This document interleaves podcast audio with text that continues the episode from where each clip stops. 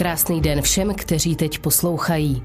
Já jsem Martina Eretová a tohle je podcast Bez lítosti, Věznice. Podcast, ve kterém se se mnou podíváte do míst, kam se nechce dostat nikdo, ale snad každého zajímá, co se tam odehrává. Do českých věznic mezi lupiče, násilníky a vrahy. Tohle je kratší verze zdarma. Pokud chcete slyšet víc, puste si náš kanál na carlsflix.com, kde každý týden najdete můj nový True Crime podcast.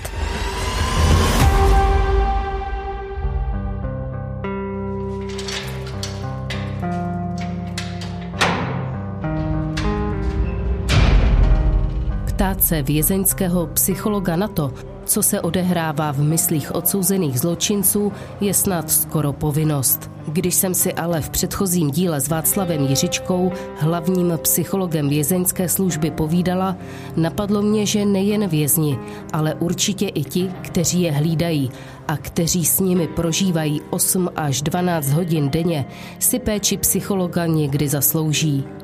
Tohle mi třeba o své práci řekla poručík Petra Vašková z Kuřimské věznice.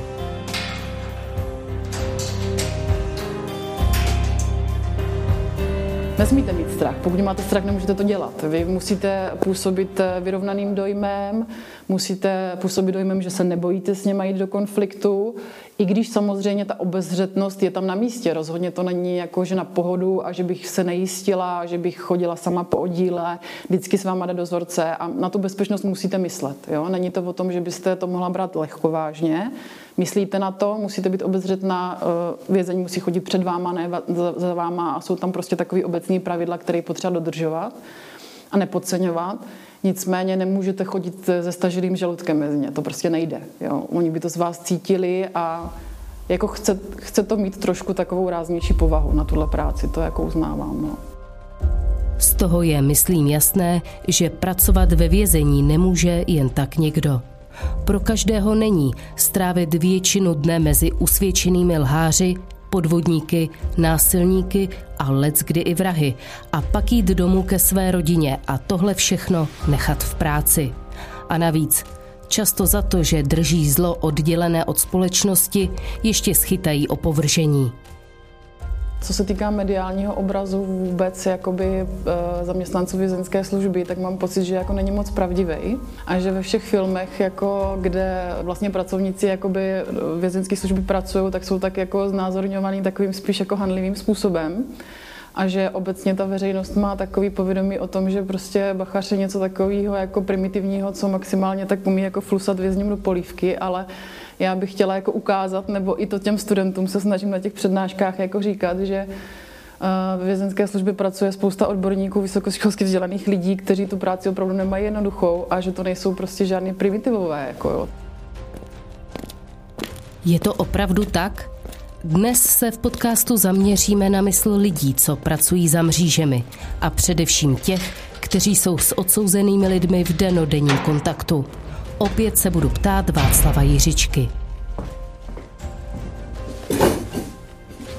Proč má vězeňská služba mezi širokou veřejností často takové neúplně pozitivní renomé? Říká se eh, pachaři, na rozdíl od jiných bezpečnostních složek, jako je třeba policie nebo armáda, ta vězeňská služba není braná mezi veřejností tak pozitivně.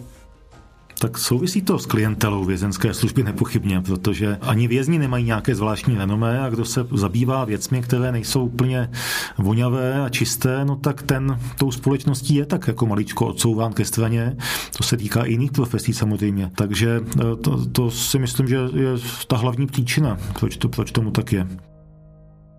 Vy jste se s tím někdy setkal, že takhle někdo na vás koukal řekněme, trošku skrz prsty nebo překvapeně, ne úplně nadšeně, že pracujete pro vězeňskou službu? Hmm. Já pracuji ještě jako soudní znalec a tak vím, že někdy se stalo, že ten posuzovaný, ten, ten klient, eh, kterému tedy soud nařídil ten znalecký posudek, tak se cítil třeba dotčen, že ho vyšetřuje nějaký psycholog z vězenské služby.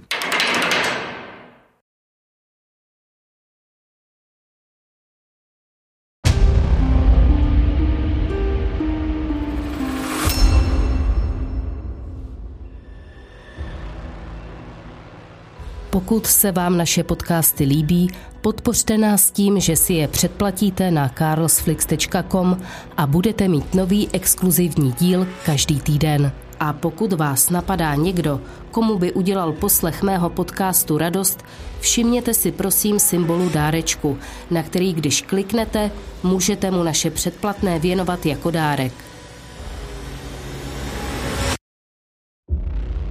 Tento podcast vznikl v produkci Carlos Flix.